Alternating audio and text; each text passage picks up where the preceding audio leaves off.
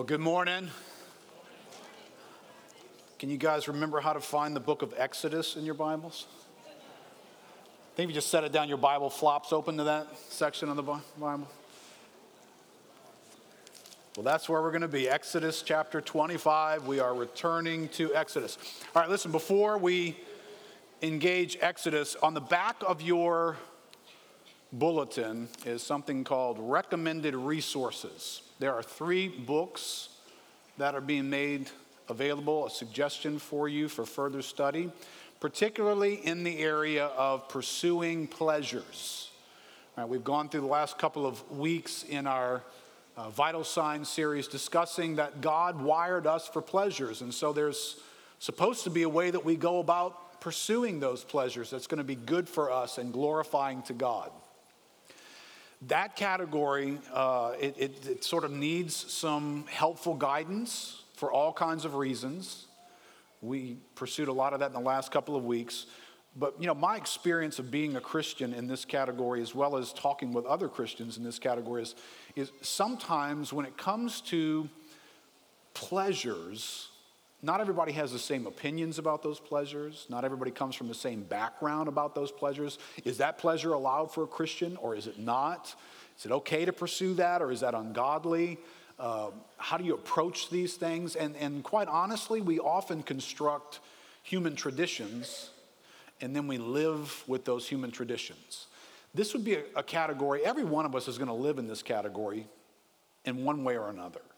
And this would be a, a, very helpful, perhaps, moment in your life to take a moment and study what does the Bible have to say about pursuing pleasures and experiencing pleasures. Does God want that for you or not? And, and if He does, how do I go about doing it? How do I understand this? So we, we delved into that for a couple of weeks, but these three books would be uh, very helpful. Not suggesting you read them all. We just wanted to give you a variety that are approaching the same topic from some, uh, we think, complementary angles. They're going to touch on some things a little bit differently than some others. If I were just to say one book uh, to read, I would probably suggest the one at the top, uh, Joe Rigney's book, The Things of Earth Treasuring God by Enjoying His Gifts. Um, you can never go wrong reading John Piper. So when you're done reading Rigney, go on and read John Piper's uh, next as well. Uh, and then the Worldly Saints book, uh, Becoming Worldly Saints by Michael Wittmer, Again, a worthy read. But uh, those are, I don't think we have those available in the bookstore, so you're going to have to go on Amazon and, and get you a copy of those. But we hope that you will. It will serve you. All right, Exodus. Let's start reading chapter 25 verse 1. This is where we left off many months ago in our quest to get through Exodus, and we will continue and get through to the end. Verse 1 The Lord said to Moses, Speak to the people of Israel that they take from me a contribution. From every man whose heart moves him, you shall receive the contribution from me. And this is the contribution that you shall receive from them gold, silver, and bronze, blue and purple and scarlet yarns, and fine twined linen, goat's hair, tanned ram skins, goat skins, acacia wood, oil for the lamps, spices for the anointing oil, for the fragrant incense, onyx stones and stones for setting, for the ephod, for the breastpiece. And let them make me a sanctuary that I may dwell in their midst, exactly as I show you concerning the pattern of the tabernacle and of all its furniture, so you shall make it. Let's pray together. Father, there are many things that perhaps this past week we have read and interacted with, Lord, from emails to a blog post to something in the newspaper. Or... But Lord, there's nothing we're ever going to read that has the, the living power and ministry that your word has. Your word is living and active. So, Lord, even as we've opened these pages up, there's a living function taking place as we just read those words, because these are your words. And Lord, they are written down to affect us, to have an impact. And so, Lord, we start this time together by saying, God, we want that impact. We need your living word. We need to be affected by it this morning. And Spirit of God, bring us into this word and bring this word further into us. In Jesus' name, amen. Well, this is a, uh, this is a pretty unique moment in God's people's lives as they've gathered at Mount Sinai. I would say this is an, a bit of an introductory moment. And introductory moments are moments to be carefully studied, right? Because we're going to encounter something for the first time. It's going to form a first impression, and it's going to capture our attention that's why is this being brought up now? Right, so one of the things we're going to spend some time in in the next several weeks is this unique introduction that God is going to introduce this thing called the tabernacle. Now, previous to this moment, there isn't anything like this in Scripture. This place that God is going to deputize as a unique meeting place between man and God, a, a dwelling place, if you will, because that's how God's going to describe this. And so we're going to go into more of the fact that God introduces this to them. You have known me as the God who owns everything and is everywhere. And if they were going to bring offerings or worship God, they often would go to what was called the high places, and that would be in a variety of locations, and they would seek to bring something to God.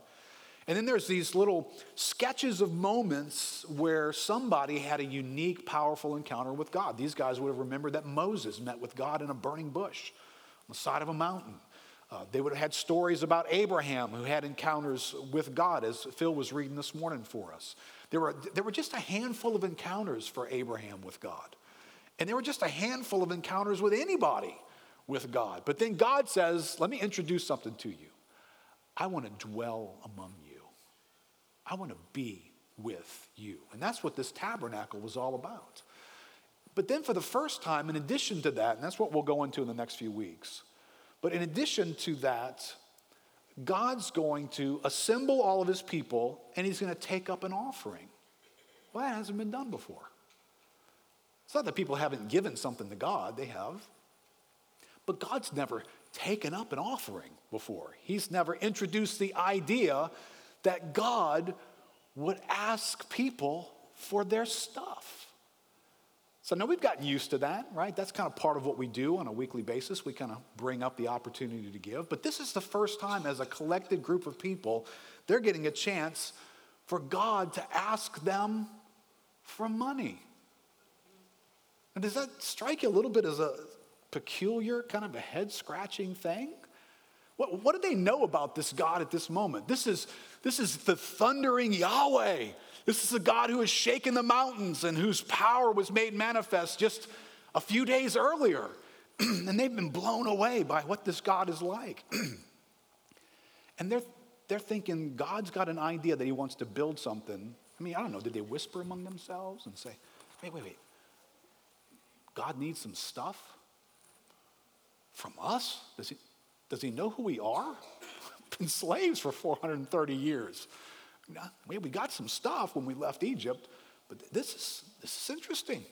You know, when God showed up in our bondage and he decided to visit 10 plagues on the nation of Egypt and on its rulers, he didn't, he didn't ask us to go out and collect locusts for him. He just provided locusts and lots of them. When he needed gnats, he didn't need any help. Gnats just came in abundance. When they needed frogs, God provided frogs when we, you know, got to the Red Sea, remember that? And there's this thing called water, and molecularly, it, gravity pulls it to the lowest point, and it sits in this fluid form. And when God needed that to stand up like a wall, it wasn't a problem for him. He just did it. And, and then when there was no McDonald's along the way for this few million people wandering in the wilderness, and food was needed, God didn't ask us for anything.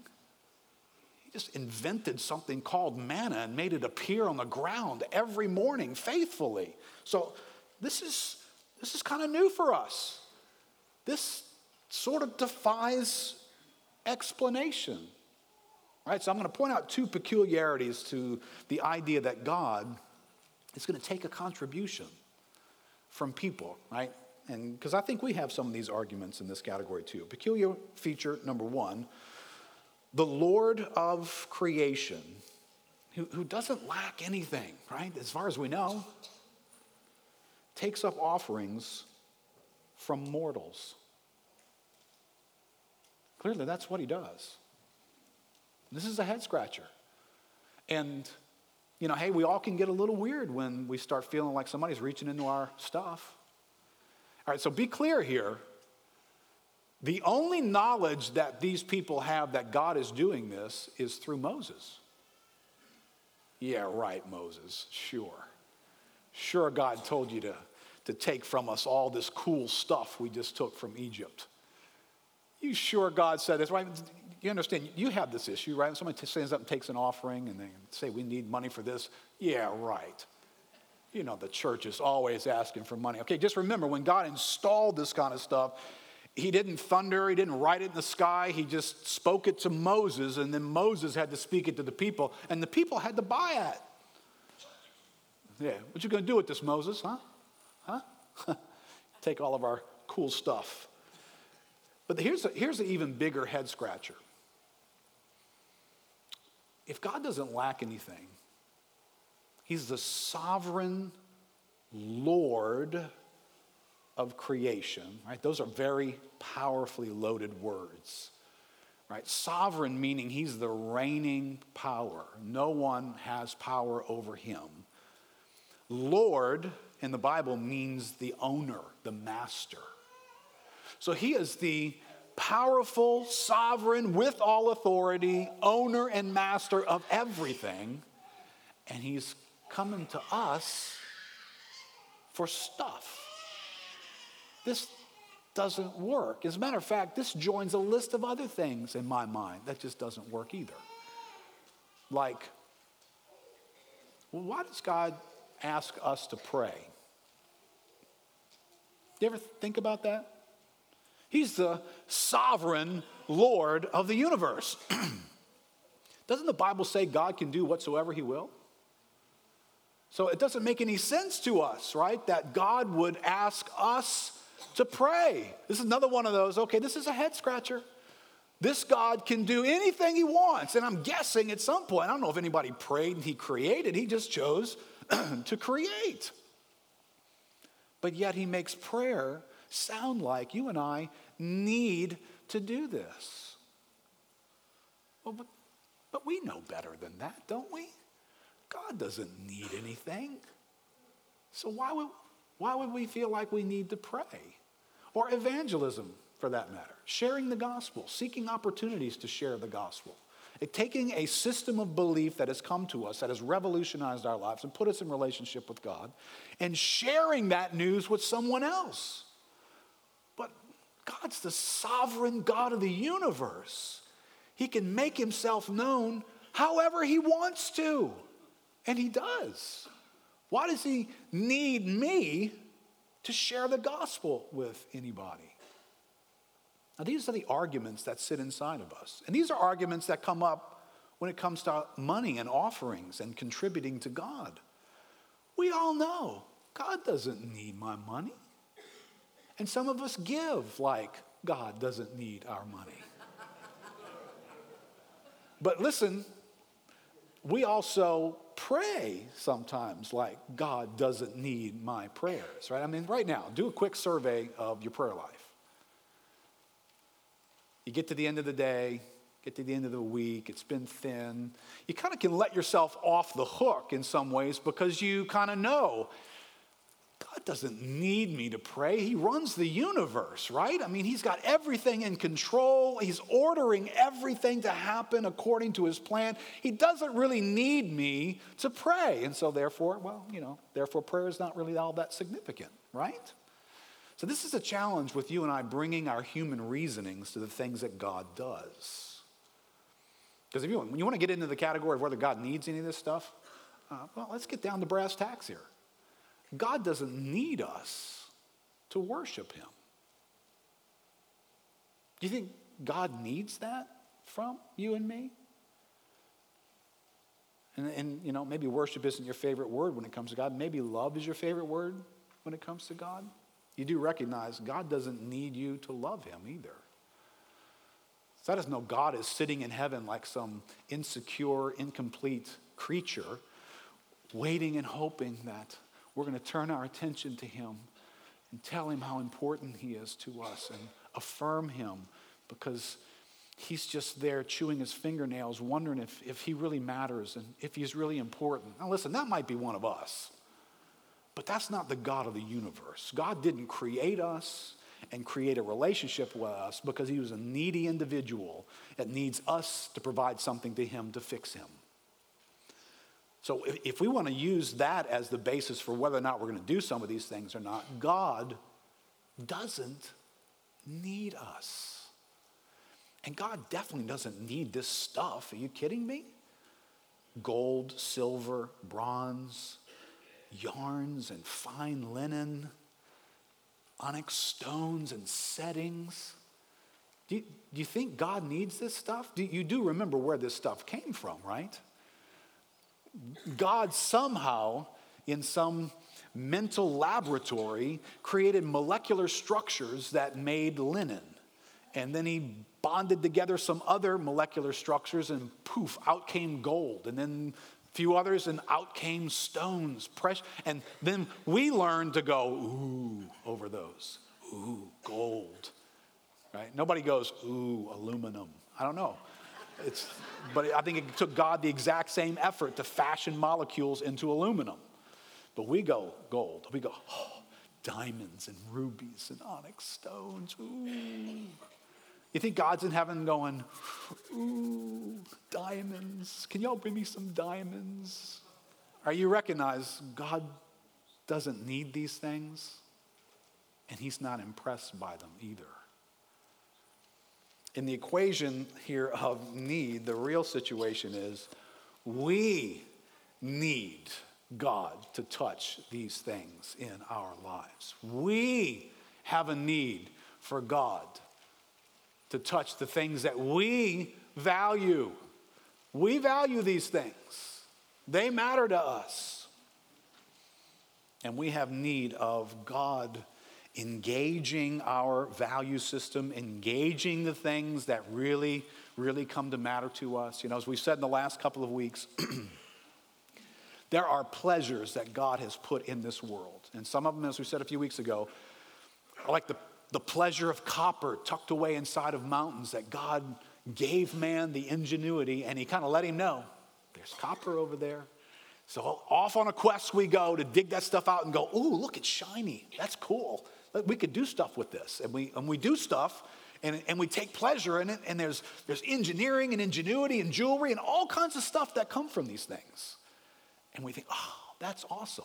And God wanted us to be impressed with that but for the sake of using it like a step ladder, to climb on top of that and go, God, if this stuff is impressive, you go far beyond all your creation. It, it, was a means of launching us toward God to say, God, this is valuable to me, but you exceed the value of that. Now, listen, we do that all the time. Right? At some point in the past year, the coming year, whenever, you exchange things that were valuable to you for something that was more valuable to you, right? Maybe you've got $20,000 in your bank account or that you can earn.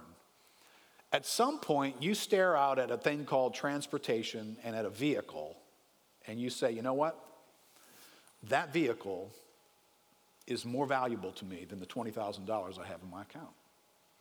So I will I will part with the $20,000 in order to have the vehicle that serves pleasures, interests, activities in my life, right? We do this all the time. We, we find houses more valuable than cash and living in a tent. I've got bunches of boatloads of money, but I live in a tent. Uh, well, no, no, I think it's more valuable to live house. So we do this all the time. God comes along and says, hey, let me give you a little bit of an, a value adjustment here. I want you to give me that as a statement that you need to make in your own heart that I am more valuable to you than your gold, your silver, and your bronze, your precious yarns, all the gems and stones that you have.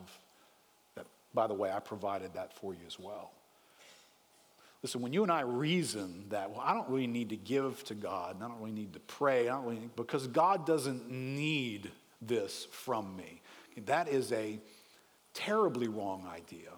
And, and, and none of us have permission from God to go there.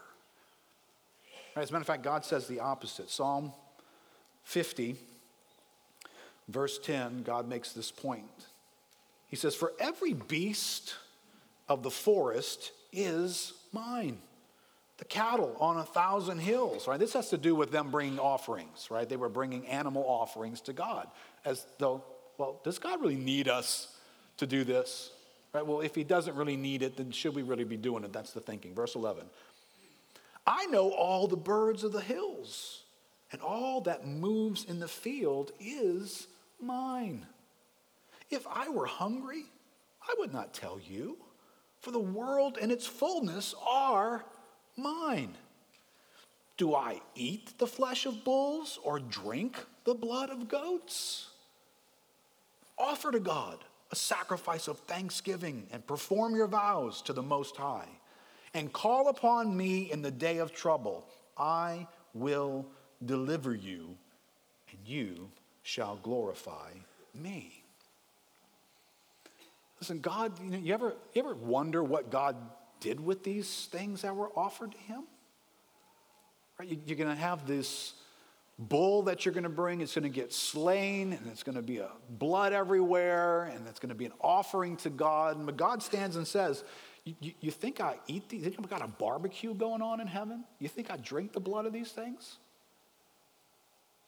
Right, so then, well, well, God, if you're not using this stuff, I could sure use it. if you don't need this, God, what? Why am I doing it?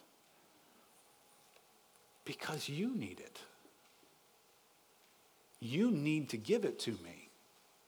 I'm not the one in need, you're the one in need. And there's a dimension of your life that will never get touched unless you part with it and give it to me. And it's going to actually serve you, right? Offer to God a sacrifice of thanksgiving and perform your vows to the Most High. And call upon me in a day of trouble. I will deliver you, and you shall glorify me. So, you know what the impact of all these offerings was doing for them? It was teaching them to look to God. It was teaching them to take the, the increase that God had brought into their lives and bring it back to God. And in thanksgiving, right? So these are thanksgiving offerings because they are a recognition that the God over all of creation has provided for me. He has met my needs. He has watched over my life. So every time they brought a, made a vow or brought an offering to God, that's the impact that that activity was having on their soul. They were being taught to trust God and to hope in God. So that, so that you will call upon me in the day of trouble. I will deliver you and you will glorify me. All right, so interesting to listen to Phil share uh, just from the season that they have been in. I think any of us who feel the sobering weight of being a provider in our family, and in our homes, to stand in almost April and say it's been November since I had an income is in its own way a day of trouble. That's troubling. Now, you know what? If Phil, which I've known this man for a lot of years, hadn't had the life practice of turning to God with his offerings, giving to God on a regular basis as God had provided to him, all those years and years of faithfully giving to God taught him that God will deliver me in the day of trouble. Bro, you'd be in sad shape right now if you were trying to learn that for the first time. If right now you decide, oh, I got to look to God to meet my need because I, I don't have a job and my employer is not meeting my need. See, when you get, let your employer provide into your life and you don't transfer that back to God by giving it to Him in some way that He has prescribed in Scripture, you stop looking to God as your source and you start looking to your company as your source. And then when your company fires you or lets you go or downsizes or whatever they do, now you're without a source. Because in your heart and your practice, God was never your source, your company was. And the day of trouble will be some severe trouble for you. So God says, listen, uh, I don't need this stuff. You need it to give it to me. Because it will teach you to look to me. And I, you know, I find it interesting right here that here, these guys were slaves. You remember who we're dealing with here? 430 years of slavery. They didn't own anything. These people subsisted at best. They leave Egypt, and God says, Hey, on your way out, help yourself. Take everything you want. And they just took one thing after another and loaded it up. I'm not sure how they carried it all out, but they started off into the desert and they've got all these trinkets and stuff because God told them to take it. And they've, they've been really, really rich for three months. It's been three months at this point. And God turns around and says, Hey, you three month wealthy people, give me that stuff. What? God, we, we, we finally got a little extra spending money here. And you want us to do what with it? Give it back to you. Can you understand how weird this is for them? But that's exactly what God does. John Piper, in the book that is recommended to you, he says one of the greatest motivations for not loving money or for trying to overcome our fears with money, and how many of us know that whether you want to acknowledge it or not, most of us have got a lot of fear when it comes to money. How many of you guys know that? You know? Because money touches provision, it touches your well being, it touches how you think people feel about you, it touches whether you're going to survive in a good place or not, it touches whether you can retire, it touches whether you got health benefits if you got sick. Right? Money touches a lot of stuff, right? So there's a lot of fear in this category with us is one of the great motivations for not loving money or for trying to overcome our fears with money is found in Hebrews 13, verse 5 and 6. Keep your life free from love of money and be content with what you have. For he has said, I will never leave you nor forsake you. So we can confidently say, The Lord is my helper. I will not fear what man can do to me, I've got the Lord. Right? That's what this verse is trying to convince me of. Rescue yourself from your fears, not with money, but with the knowledge that you have the Lord and He's got your back. Notice, Piper says, that the writer to the Hebrews argues. That is, he gives reasons, he gives grounds for freedom from the love of money. Be free from the love of money and be content, he says, because God has promised something. So the power of the love of money is to be broken by God's promise to be something for us. Well, what is that? Be free because God has promised, I will never leave you nor forsake you. In other words, if you enjoy the presence of God more than the presence of money, you will be freed by the promise of his presence. Liberty from the satisfaction of money's presence comes from the superior satisfaction of God's presence. And God apparently knew that these guys having a stash of cash available to them was something he needed to interact with immediately. Three months of carrying around a lot of gold and trinkets and stuff and God says, um, I want to make sure you never learn to look to that stuff for your hope. Now, how does He get us to do that? Give it back to me. Because God needs it? No, because we need to do that. Right, here's peculiar feature number two God doesn't need their money, but He takes it from a people that do. All right, this is, you know, this is one of our arguments to giving to God, isn't it? You know, one, we've realized God in his greatness and in the fact that he manages a universe and he's got lots of resources and he can just speak things, whatever. He can do whatever he wants. He doesn't need my money. And I do. Well, so did they. Remember, they just wandered off into the wilderness with very little supplies and stuff They've encountered, they, they've avoided enemies along the way, and they've encountered enemies along the way. How many of you guys know that these bunch of slaves might could use a weapons upgrade? How many of y'all think they, they went out with bright, shiny swords, every man, lots of training and skill on how to use them? Right, so, in the sense of being out on the frontier and wandering out into a place where we're going to have to deal with other nations. We're going to need some kind of foreign policy. We might have to trade with people to gain favor from them. We might need supplies. We might have to buy something. I'm bringing my family out into the wilderness. There's nothing here. And then we get to a place, and there's, we've already heard, there's people inhabiting this land that we're going to. Well, I know God promised it, but you know, hey, you're not the first person who thinks you lost sight of the promises of God, right? Yeah, sure, God promises that, but but listen, I've heard some awful things. Have you heard these? People I've even heard there's giants. These people are unusually big, and there's fortified cities everywhere. And I know God said it's going to be great when we get there. But listen, all right, God, fast forward to Numbers 13, where everybody gets a glimpse of the land, and they all come back freaking out. No matter what God has said, they don't think they can have that. Well, maybe we can buy them out. Maybe we could hire an army.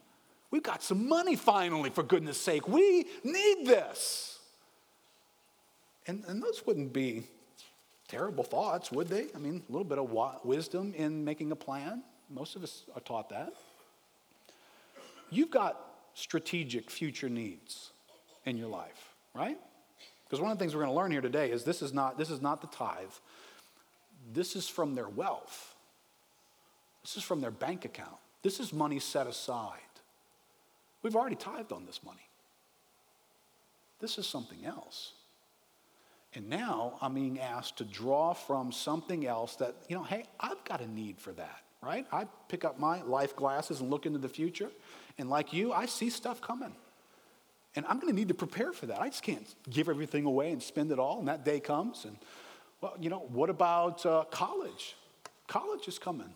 You know, college expenses for kids, it's just ridiculously expensive today to go to college.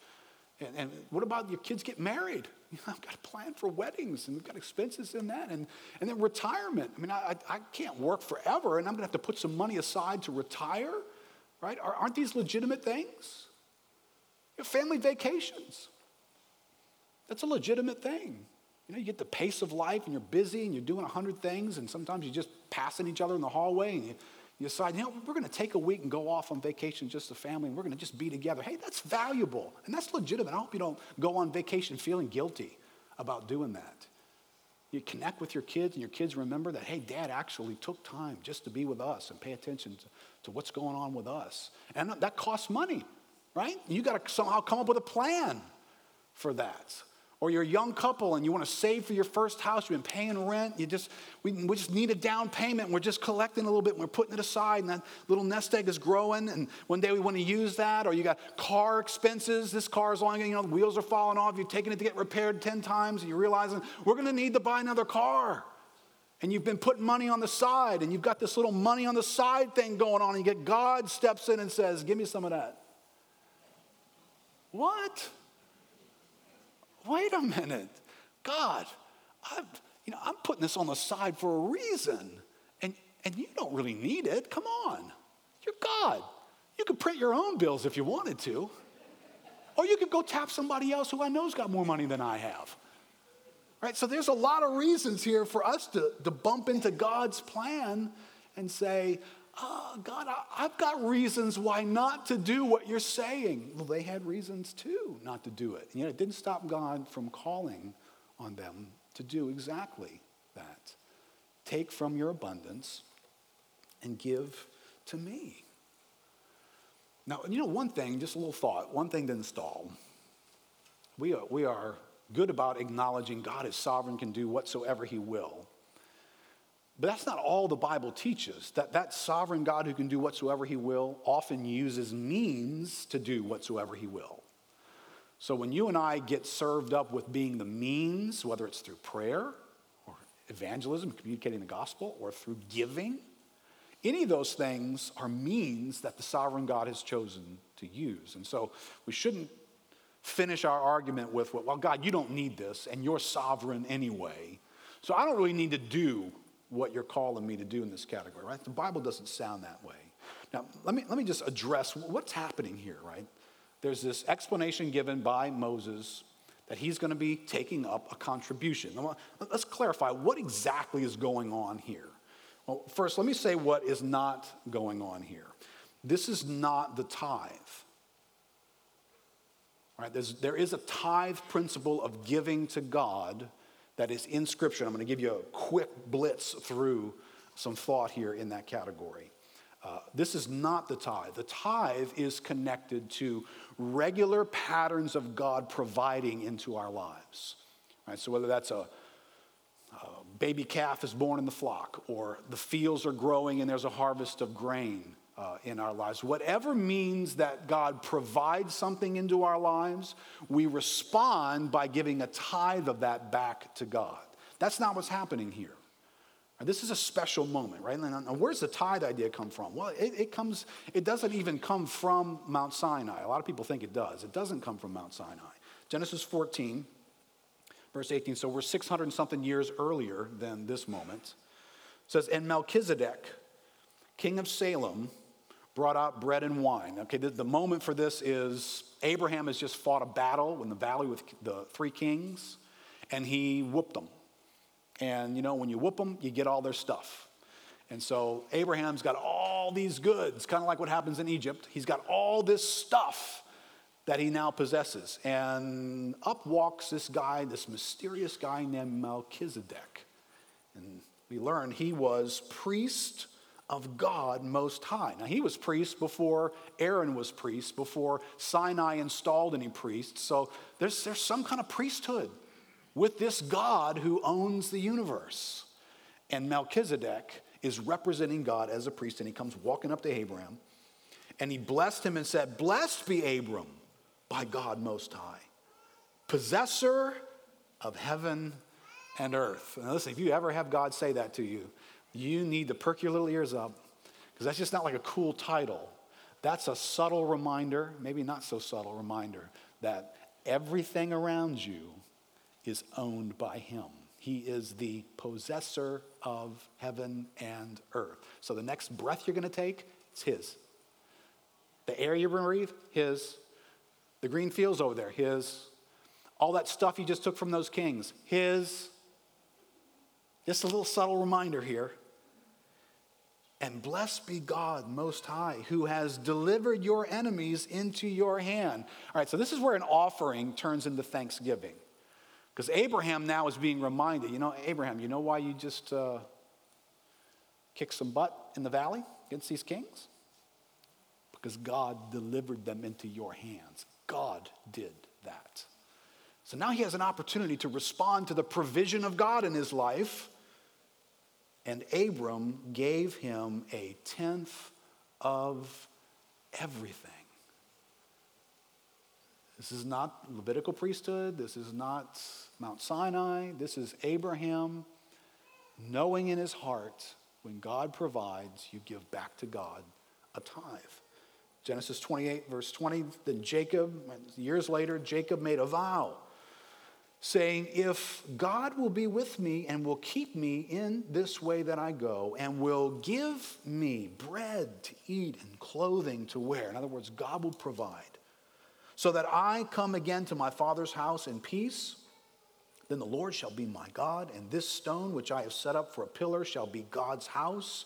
And of all that you give me, I will give a full tenth to you. Right, so this again is that pattern of God, if you put something in my life, I'm going to respond by giving a tithe of it back to you. So whatever you stick in my life, a tithe is going to go back to you. Right? That's what we encounter here. And then even before we get to Exodus 25 and Exodus 22, we get a similar installment. It says, "You shall not delay to offer from the fullness of your harvest and from the outflow of your presses." The firstborn of your sons you shall give to me. You shall do the same with your oxen, with your sheep. Seven days it will be with its mother. On the eighth, you shall give it to me. So if I provide for you, I expect that you will acknowledge where that provision comes from. By doing what? Baking a cake, blowing out some candles, applauding God? What, what, God, how do you want us to respond? Give 10% of it back to me. That's how I want you to respond. And then in the back of my mind, going, I'm going, but you don't need that. And I do. Proverbs chapter 3 Trust in the Lord with all your heart, right? That's a hard thing to do. And do not lean on your own understanding, which my understanding says God doesn't need this and I do. In all your ways, acknowledge him, and he will make straight your paths. Be not wise in your own eyes. Fear the Lord and turn away from evil. It will be healing to your flesh and refreshment to your bones. Honor the Lord with your wealth and with the first fruits of your produce. Now you, you got two sections right there. You've got wealth in your life, and you've got whatever comes in this week. God says, honor him with both of them. Then your barns will be filled with plenty, and your vats will be bursting with wine. How many of us, we, we know this verse trust in the Lord with all your heart and lean not on your own understanding. We take shelter in that, don't we? That verse is connected to honor the Lord with your wealth and with the first fruits of your increase. Because honoring the Lord in that way is a means of building trust in my life for God. Because God needs that? No because I need that. Because if you stick some of the trinkets of Egypt in my pockets, it's amazing how my mind will go to work, how I can spend this for my benefit, and how important it is to me, and how I need to now start some kind of a multi leveled marketing Rob Egypt plan so I can get more of this stuff. I'm going to start my own business, how to loot Egyptians. It's going to be the name of it, Looting Egyptians. I'm going to go on, be bigger than Amazon.com. My mind's racing now right? So I, I need to keep you from that. I need, I need to remind you that I am the source in your life. The stuff you got from Egypt was because I gave it to you, just like I gave that stuff to Abraham. But this is not the tithe, right? The tithe is simply a recognition. I call it recognition rent. It is our way of acknowledging and thanking God for being the source of all that is in our lives. The tithe is future hope protection. It keeps us from placing our hope in money rather than in the God who provides the money that just came into our lives. So, so what is this offering then? What, what's happening here in Exodus chapter 25? It's not the tithe, it is a now moment where God is doing something among his people where he says, Right now, I want to do this and I want you involved this way and he reaches in and he reaches in very specifically right? Notice you can't just bring god anything and everything here. He's, he's got a special project going on. He needs this and the, here's the ingredients of what i need. I'm doing this right now and we're going to see next week how ex- unbearably exciting it is to think that god's going to move in with us. And to do that he wants you to build this exactly according to the pattern that i'm going to show you. And i want you to provide the stuff to build it so, you know, you can't just come and say, oh, I want to give, I want to give, I've got a lot of birds. I'm a bird person. I've got all kinds of birds. I'm going to bring birds. Mm, no thanks, keep your birds. No, but I really want to give them. No, I'm not this time.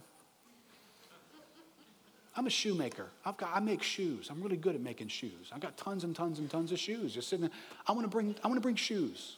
No, keep your shoes. Not on the list. You got any of this? No, I don't have any of that. All right, well, then you don't have anything to bring then. You do have some of this. Oh, well, then, then you do have something to bring. Would you like to give? Very different presentation here. Right? God, God speaks about the tithe like, hey, you know, when your grain fields get harvested, give me 10%. And you know, nowhere does he present the idea that if your heart so moves you after you have harvested your crops, after seven days and the firstborn has come into your flock, if your heart so moves you. I'm just telling you, go back and read those verses. You get a different presentation here. You want to do this or not? Up to you. You don't want to do it? Okay, don't do it. You do want to do it? Okay, great, do it. This is, this is a special contribution. This is a special offering. And, and they're going to do the same thing when they get to build a temple. They're going to take up an offering. It's going to sound just like this. It's not going to be the tithe. They will have been tithing for years and years and years. They're not going to say, hey, hey, hey, what do you mean build the temple? We've been tithing for years. Use that money, why don't you? No, no. God's going to come again and they're going to take up an offering to build the temple. You know, when you get all the way into the first century church, right? Turn real quick, if you can, to Second Corinthians 2 Corinthians chapter 8 and 9 is a very long presentation of a special offering that's being taken from multiple churches in the region where the Corinthian church was, as well as due north of them. And this was a special season. There was a great need. There, there was potentially a famine and poverty had, had broken out, and, and particularly it hit Jerusalem in a strong way. So you had believing Christians who were Jewish in background who were suffering in this time period. And, and Paul now is gone to the Gentile Christians out in Greece and asked them for money for these Jews. Now, I think this is a multifaceted offering. I think it absolutely is relief for the poor. There are suffering Christians in the Jerusalem area. This is not the tithe. This is not why we tithe. This is a special offering being asked from the people to relieve a need that's in their lives. But I think it's also a strategic moment for as this Jew and Gentile element is trying to come together into one church. The Jews who have had the upper hand are now the ones in need. And Paul has found an opportunity, and God has found an opportunity to give the Gentiles the upper hand, to be the ones who will take up an offering and give it to these Jews. And Paul is making some noise about that. He is so excited. He's pumping that up. He's making a big deal. He, he's telling these Jews and these believers all over the place, you just wait until you see what the guys in Corinth are going to do. They have pledged to help you guys out of this mess. And, and by the way, the guys up in Macedonia, they have given unbelievably. These guys don't have a lot, but they have given out of their own poverty to relieve this need. These people love you, and you matter to them, and they're stepping it up. All right, now Paul's going to collect and he's worried. Are you guys going to come through on what you said you'd do? Right, that's the context when you start reading chapter 9. Now, it's superfluous for me to write to you about the ministry for the saints, for I know your readiness, which I boast about you to the people of Macedonia, saying that Achaia, which is the region where Corinth is, has been ready since last year, and your zeal has stirred up most of them. But I'm, I'm sending the brothers ahead of him, right? So that our boasting about you may not prove empty in this matter, so that you may be ready as I said you would be. Otherwise, if some Macedonians come with me and find that you are not ready, we would be humiliated, to say nothing of you, for being so confident. So I thought it necessary to urge the brothers to go on ahead to you and arrange in advance for the gift you have promised, so that it may be ready as a willing gift, not as an exaction. The, the point is this whoever sows sparingly will also reap sparingly, whoever sows bountifully will also reap bountifully. Each one must give as he has decided in his own heart, not reluctantly or under compulsion, for God loves a cheerful giver. Right, that verse typically gets used when you just take up the weekly offering. Can I just tell you that you know, whether or not this applies to the tithe, I won't try and conclude that. But when you come across the tithe, it doesn't sound that way. This sounds like Exodus chapter 25. This sounds like a special project. Everybody whose heart moves you, give. Oh, and a bunch of y'all said you would. And so I've been like tallying it up, and we're to exceed the goal. And I've been telling everybody about how generous you guys are to be. Now, now listen, when I get there and you actually got to write the check for this stuff, uh, one, let me make sure you're going to do that. So I don't want to show up and all of a sudden find out you're not going to do it. You're reneging on your promise. So I'm going to send somebody ahead and he's going to collect it all so that when I get there, we just celebrate that you gave it. Oh, and by the way, uh, don't make this like a compulsion thing to where you got to be made to feel guilty and pressured to give because, you know, God loves a cheerful giver. That's the context of God loves a cheerful giver, by the way. It sounds just like Exodus chapter 25. Everyone whose heart moved him gave.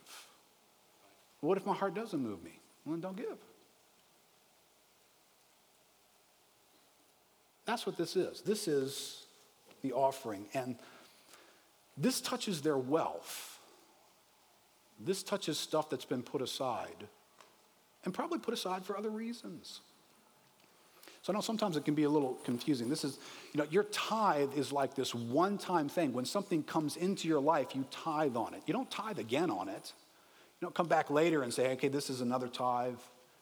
No, no, no, no. This is just an offering. This is just you taking whatever you've managed to put aside in your life and say, hey, out of that, what do I think God wants me to give to this moment? This is coming from your wealth. This is honoring the Lord with your wealth and with the first fruits of your increase. Right? Um, now, interesting here.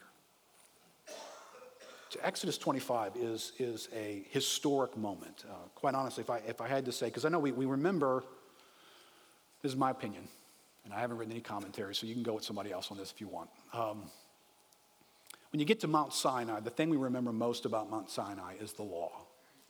The law was given at Mount Sinai. But I think the law was given as a reason to create the people to live for the glory of God because of what we're about to read about in Exodus 25. God is going to move in among you, He's going to dwell with you. He delights in a life that looks like Him. Oh, here's the, here's the commands to help you in understanding what a life that looks like Him is going to look like. So it's almost like the law is given not as, hey, just, hey, just have the law. The law is given to create a community where God can dwell among us. So this is an amazing moment the people of God are about to have God move in with them. And so, if this is the door they're about to pass through in Exodus chapter 25, you, I mean, you got to be honest with me. The doorknob on that door is their offering. The first thing God brings up, listen, by the way, I wasn't planning on really hanging out in this verse. I, I couldn't get past it on my way to the door. I want to talk about God dwelling among us. God says, well, don't run past this offering thing on your way to talking about that because I didn't run past it. I highlighted it and I made a moment out of it and I called on everybody to give. So here's an interesting thing it, it would be their contributions that would actually open the door to them experiencing the presence of God among them. That's just a fact you know, I can relegate giving to an unimportant, doesn't really matter type posture, but is it not true that when God desired to manifest his life among his people, he chose that the means through which he would do it was willing hearts who would give to that purpose and would provide the means through which he would build the tabernacle? Did God need to do it this way? We all know the answer to that. God, who said, Let there be light, would not have had a problem with saying, Let there be a tabernacle. And they woke up just like manna was on the ground, and they were like, Who? What's this stuff? It's everywhere. Oh my gosh. They could have walked out, woke up one morning, rubbing their eyes, and looked over, and there's this bright gleaming with tents all over the place, and they go, Wow, who did that? And a matter of fact, that would have made more sense to them. Because that's how God was doing stuff. Poof, wasn't here. Poof, it is now. Poof, look at that. And God says, No, not this time. I'm going to build this, but you're actually going to be involved. And so that, that's, that's helpful for us. Uh, you can go ahead and come up, Ronald. That's helpful for us in a category that I, I want the Lord to help us with this morning, right? Can I, and hopefully you already have, can I get you to lower your guard a little bit? We're talking about money. Can I get you to do that? I think you already have. I mean, I don't feel anybody like, oh, can we move on, please? All right, first, can you just go here with me? If you read the scriptures, you're going to find out when it comes to money, God doesn't need to talk about this, but we need Him to talk about this. Can everybody go there with me for a second? Can you acknowledge that you need God to talk about money? in your life. Because it is powerful, influential, it can be a substitute overnight, it can displace God faster than you can imagine. And you can be here and be a, a, a very godly person and, and not realize how dependent your sense of well being has become upon your bank account. I know you read your Bible and I know you do things that are godly and you're living for God in all kinds of ways, but you know, this could sneak in. And suddenly, how much I have and How far into the future can I survive on what I have? And, you know, listen, I'm, I'm thinking about retirement for the first time in my life, and because I'm realizing I'm rapidly getting toward the time in which, you know, you're going to have to be able to provide for your wife differently. My kids are on their own at that point, but I'm going to have to be, I think they are, but um, that's another story. Uh, I'm, I'm going to have to be able to provide. And so I start looking at, you know, can I do that? Do we have things in place to do that? Are those years going to be secure? And, you know, I can stare over a bank account and go, oh my gosh, I should panic now. I should just go ahead and panic now. Or I should be trained in my heart in looking to God so that when that day comes, and that day might feel like the day of trouble, something God has given me has prepared me to look to Him and not to look to these things. And that's what tithes and offerings do for us. They train us to look to God. And I need that. And, and listen, you need that in your life without question. But you could be here this morning and you could be in a category that, that I don't. I don't, want, I don't want to soften this up. You might need to repent this morning for the way in which you manage your money. And answer your phone as well. Could be God calling to letting you know. Specifically, I'm talking to you. That... I know you're not listening to the preacher, so I'm going to have to call you personally. Uh,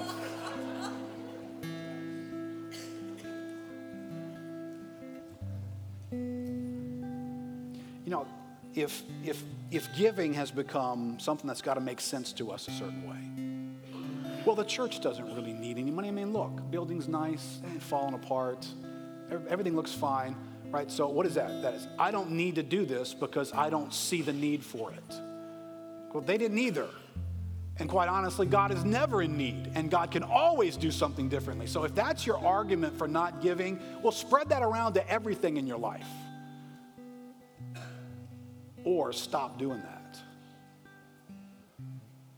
But when we shove it into that category and we want to approve the way in which money is spent, you know, I'm telling somebody today, I don't know what Melchizedek did with all that stuff. Y'all ever think about that? Abraham's got all this stuff. He's got swords and he's got gadgets and latest trinkets. And Melchizedek comes along and he gives him 10%. I don't know if he goes, Well, what you going to do with that, Melchizedek? Before I, before I give it to you. Who decides how this gets spent, by the way? I don't know if I like the way you're dressed, Melchizedek. You look a little overdressed. You don't look like you need any of this. Right? Isn't this what we do? And God's not calling us to that side of the equation because this is not about all those things as much as it's about me. I need to do this. And when God taps into our giving, it is more about trusting Him than it is about needing anything from us. So, this is why I say it's a repentance issue. Because if you're not giving, you can dress it up in all kinds of fancy ideas. But at the end of the day, it's a lack of trust.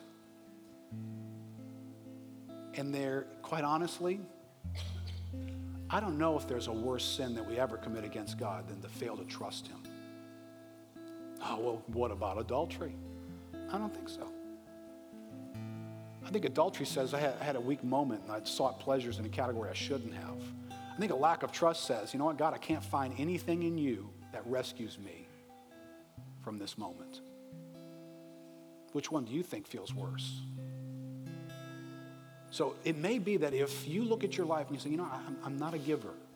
And if I do, it's just rare every once in a blue moon. I got no intentionality in this category. Can, can I tell you, your life says something that you don't want it to say. It says, God, I don't trust you. And I think that is something to repent of. To say, God, I, I am wrong for not looking to you in greater trust, putting my hope in you and knowing that you will meet me and you will meet my needs and you will be my God in the day of trouble. Maybe repentance because I'm controlled by fear. Maybe I don't give because I'm very afraid. Controlled by what might happen if I gave this and then, but what if I need it? And what if, the, what if I don't have something in the future and, and, and you know, we just live these fearful, fearful lives? You know, fear again is, is a trust issue.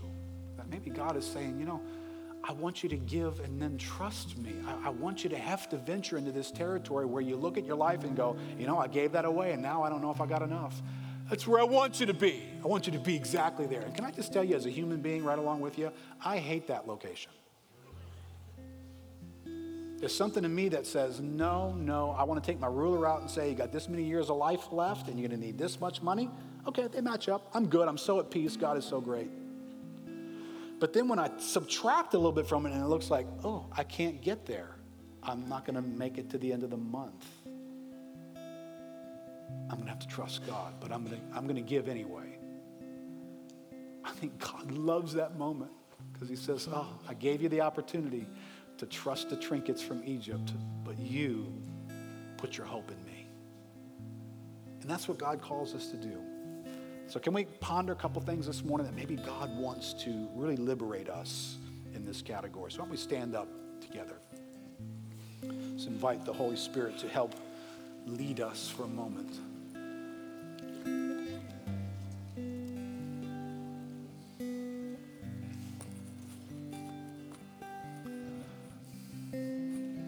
Lord, there is a, a searching that you do that we want to welcome. Lord, we don't want to hide from you. It says the eyes of the Lord go to and fro throughout the earth, seeking those whose hearts are fully His.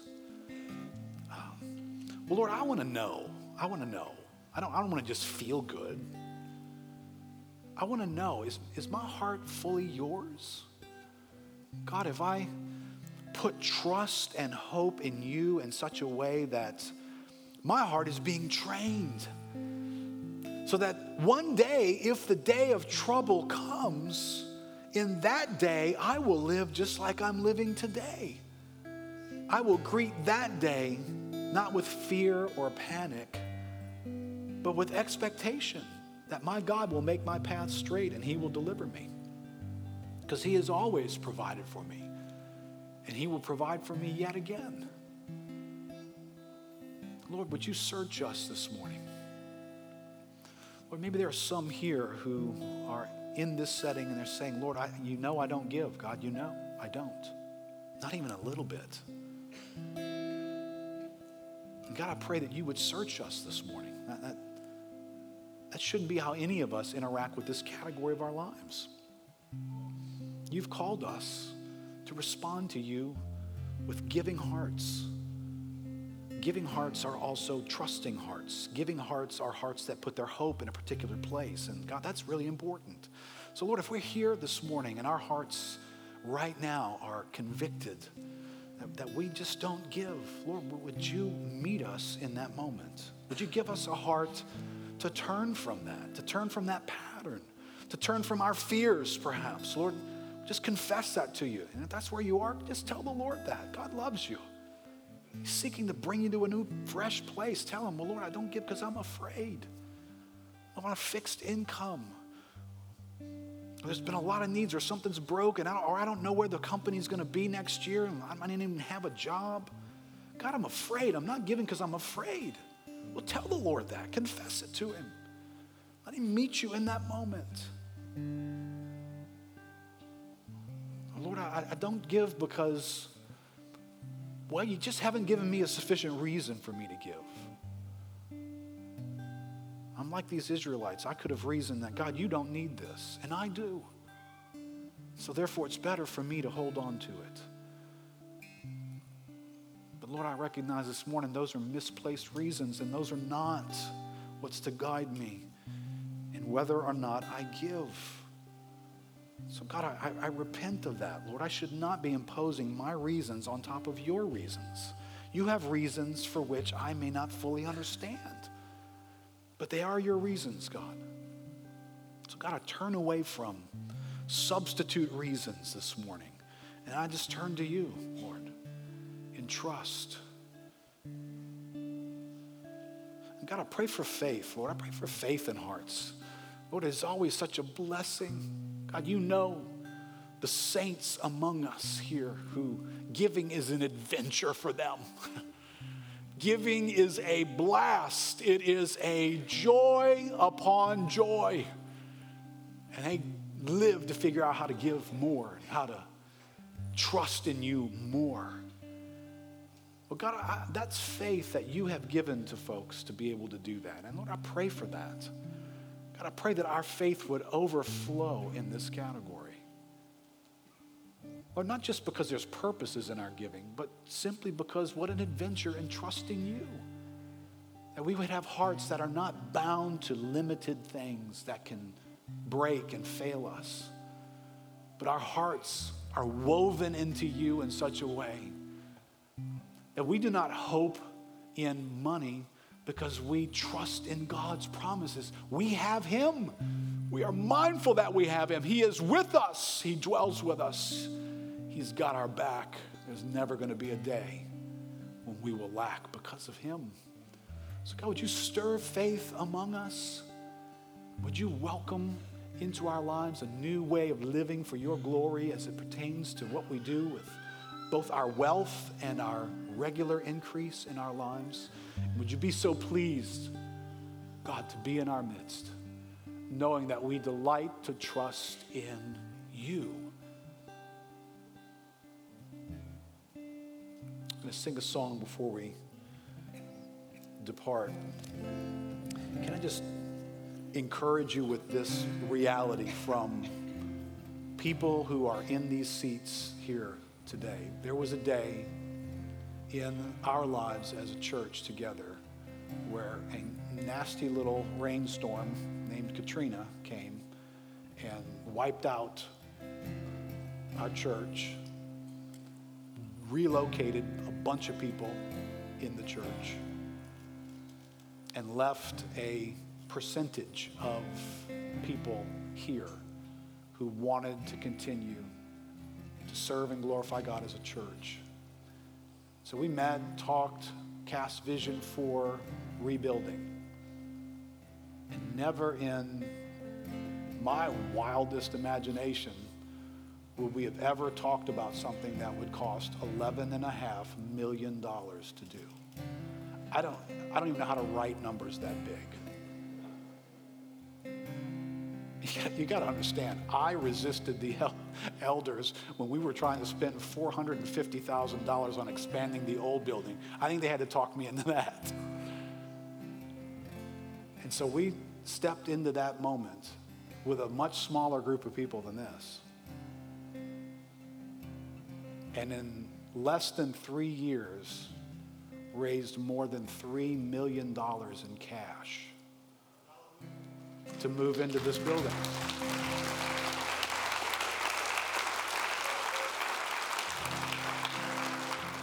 That, that was a moment when people stared into every form of wealth that they had. People had stocks that they cashed in, they had retirement things that they messed with, they had vacations that they didn't take. They surveyed whatever wealth was there and they said, God, whatever I need this for in the future, you're going to be there for me. But right now, I gladly part with it. Nobody had to do that. It wasn't like a tithe. It was just, hey, however God moves your heart. And what was simply amazing, you're going to see that in Exodus. It's so neat to retell the same story. Is that we had asked for pledges from people. And of course, all the educated people tell you that when you go and you get pledges, expect maybe to get 75% of those pledges to come in. and then we collected over 100% of the pledges. People gave more than what they pledged. Well, that was a day of, my heart so moves me. What do you need? And my heart is moved. And there were some who couldn't do anything. And there were some who could do an incredible. So this, and we are living in the presence of God, if you will, today. Because some people gave and put the doorknob on the door that opened up all kinds of future ministry where people have been saved, healed, their marriages have been blessed, their families have been strengthened, their knowledge and worship of God has been impacted. Now, there's been impact on the city. We have participated in missions around the world. Do you ever stop and think that was enabled by a, a band of people who said, we're going to give abundantly beyond what we even think we can afford? And here we are. Well, that's still the God we serve. And he still takes offerings from mortals. And we gladly participate with him. Amen? You got a good song, Ronald? Sure. All right. It's yours. Let's sing together. O great God of highest heaven, occupy my lowly heart. Own it all and reign supreme. Conquer every rebel power. Let no vice or sin remain that resists your holy have loved and purchased me, make me yours forevermore.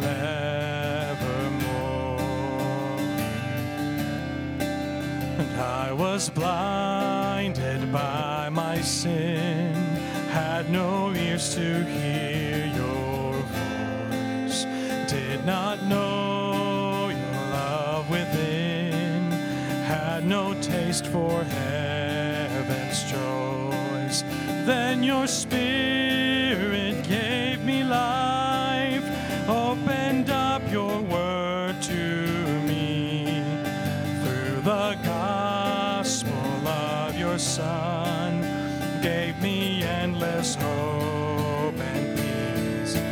Help me now to live a life that's dependent on your grace. Keep my heart soul from the evils that I face. You are worthy to be praised with my every thought and deed. O great God of highest heaven, glorify your name. Let me close this in prayer.